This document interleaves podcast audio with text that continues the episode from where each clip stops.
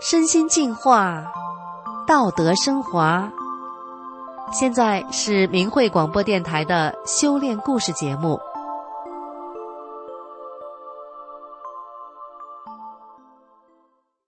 走过家暴与外遇，我们成了朋友。听众朋友您好，我是宋阳，今天为您分享的故事是：走过家暴与外遇，我们成了朋友。小云是个从小自卑、缺乏家庭温暖的女孩，直到大学时，她遇到了一个阳光男孩，男孩对她呵护有加，让小云以为找到了人生归属。然而，婚后家暴和外遇却朝她迎面而来，他能否挺过这股家庭风暴呢？让我们来听听小云的故事。小时候照片里的我，没有一张是笑的，不是撅着嘴、皱着眉，就是眼睛瞪得圆圆的。我性格内向、自卑，也很固执、倔强、不服输。母亲说我特别倔，怎么打都不会改嘴，不说软话。记得在我六七岁时的一天，城里舅舅家的表哥忽然来把母亲接走了。那一天。母亲一直到晚上都没有回来，这是以前从来没有过的事。后来才知道是姥爷去世了。听说姥爷的遗体被火化了，母亲很伤心。我记得当时小小的我，在做饭时拿着木柴烧火，我盯着灶堂里跳跃的火苗，心里想着：老爷被火化了，什么是火化呢？被火烧多疼呀！人死了要被火烧没了，就这样不存在世上了，那活着还有什么意义呢？我对这个世界充满了困惑和疑问，我不知道自己为什么要生在这个家，人为什么要活着，死了又是什么感觉？十二岁那年，我考上了当地的重点中学，离开家开始住校。初次离家，同学们想家都哭了，我却没有想家的感觉，也没有哭过。那是八十年代初期，学校的生活条件很艰苦，早晚都吃窝头和咸菜，只有午饭才会出现炒菜、馒头或米饭。我们经常在饭菜里看到老鼠屎或死苍蝇，很多同学嫌恶心，就把饭菜倒掉了。我觉得浪费粮食不好，把脏东西舀出去之后，还把剩下的吃完。在宿舍里，大家常被臭虫咬得起包，老鼠更是不怕人。晚上等我们睡着了，他们就在地上、床上到处乱跑，有时还会被他们制造的声音吓醒。即使这样，我也不感到学校生活有什么苦的。离家后，我反而吃胖了。奶奶曾告诉我，我们姐妹几个的名字都是爷爷起的，后面都有一个“云”字。初中时，我常在笔记本的扉页上写着“流浪的云”。我从小对家缺乏归属感，我总感觉自己就像一朵流浪的云，飘啊飘的，漂泊无定。后来，我考上了省里的一所大学，在大学里。我遇到了第一个让我觉得温暖的人。他是一个很开朗、阳光又讲义气的男孩。对我来说，他就好像来自一个截然不同的世界，一个完全陌生、遥不可及的星球。因为我们性格的巨大反差和来自命运不可抗争的安排，我们走到了一起。他对我保护有加，让我感受到了。从小没有得到过的被人关心的温暖。毕业后，我们就结婚了，在省城安了家，并很快有了女儿。婚后，我以为终于找到了属于自己的家，但事实却击碎了我的美梦。离开校门后，丈夫因为能干，很受单位领导器重，很快就被提升当了办公室副主任，负责管理车辆安排、对外招待以及各种迎来送往的事。面对社会的五光十色，丈夫很快就沾染了很多坏习气，开始成天在外面吃吃喝喝、打麻将、洗澡、按摩，不回家吃饭也成了常态。因为丈夫的晚归以及和婆家的矛盾，我和丈夫开始各种无理由的吵架。婚后，丈夫性格的另一面也开始浮现了，他变得暴躁易怒。冲动起来，甚至还有暴力倾向。面对生活的拉扯，我感到心力交瘁，看不到未来。我常想着什么时候能离婚就好了，但因为有了女儿，我把心思都放在了孩子身上，慢慢的也就不在意丈夫是否回家了。日子就这么熬着，过一天是一天。命运的转机。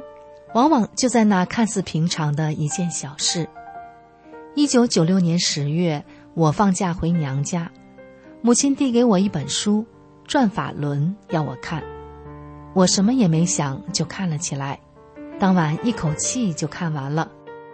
看完后，我明白了，这就是我一直在寻找的人生真谛啊！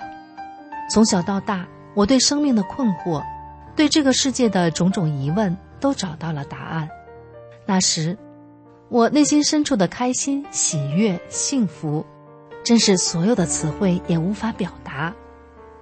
然而，在我开始修炼不久后，家庭更大的磨难却也开始了。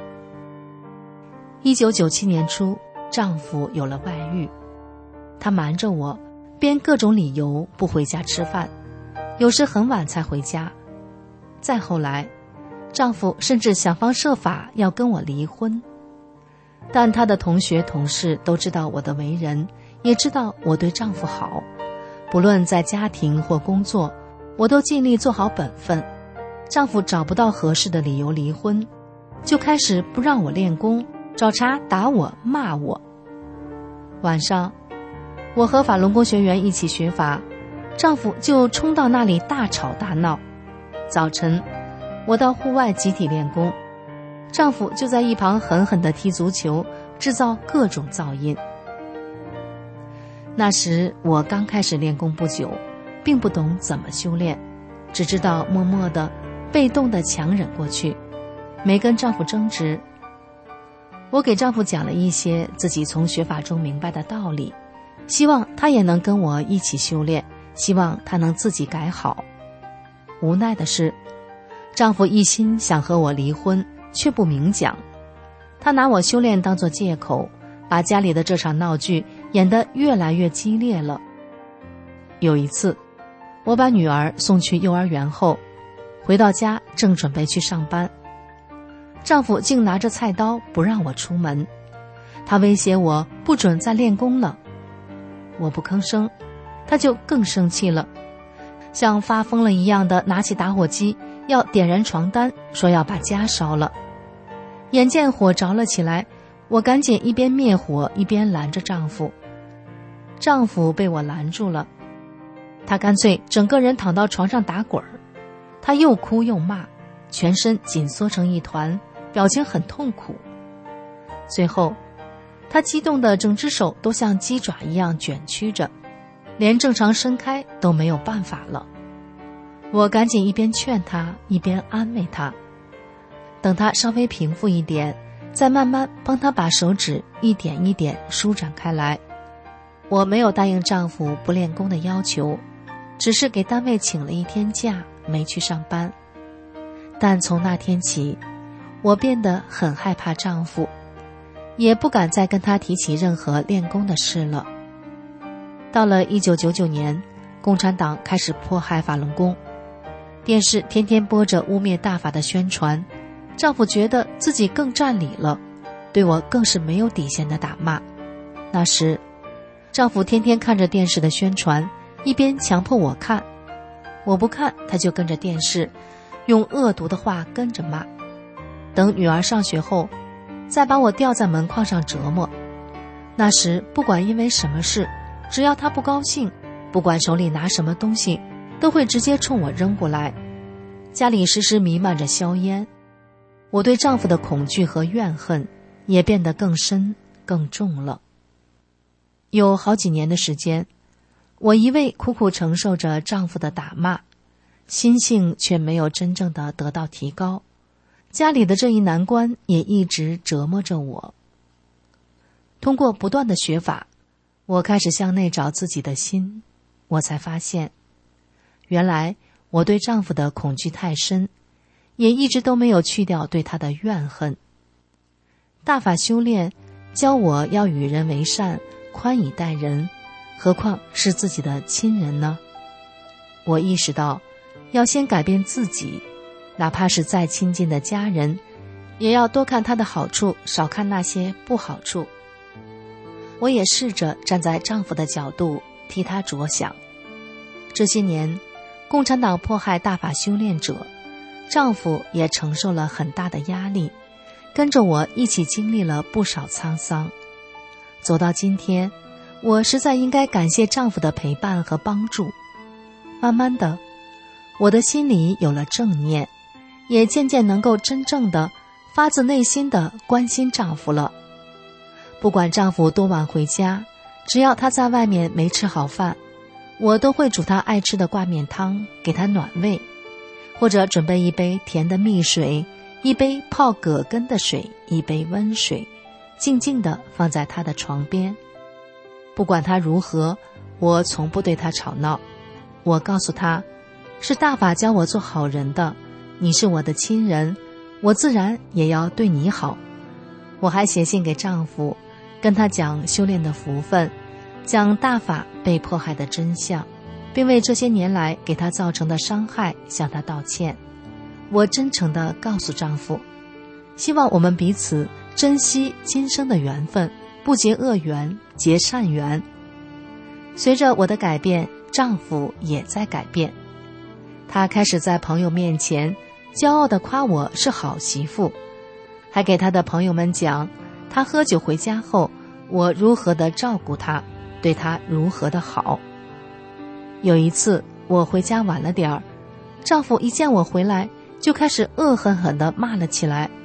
我没有多解释，只是默默地打扫被他弄乱的房间。我在心里背着大法师父的法，慈悲能容天地春。正念可救世中人。打扫完了，我就平静地劝丈夫别生气，告诉他我会注意的。慢慢的，丈夫安静了下来。过了一会儿，他自己回房睡了。这件事情让我发现，我确实修去了长年以来对丈夫的怨恨与恐惧。我不再害怕面对丈夫，我活得更坦荡、堂堂正正。这个家，对我终于不再像个牢笼了。而丈夫的人和心也回到了这个家，我们夫妻就像朋友一样相处，互相替对方着想，相敬如宾。有时我上班中午时间紧，丈夫在家的话，就会问我想吃什么，他去买回来，自己在厨房做好，等十二点我事情处理完，我们就一起吃饭。二十多年的婚姻走到今天，因为有大法的指引，我这个历经风暴、差点要散了的家，如今变得温馨祥和。用丈夫的话说，都忘了怎么吵架了。我们的女儿也已经从国外读研毕业，回国上班了。修炼大法使我能更清醒地看待世间的是非恩怨，用更超脱的心态。面对原本根本不可能化解的婚姻矛盾，大法荡涤了我心中的黑暗，我这朵流浪的云，终于找到了心灵真正的归宿。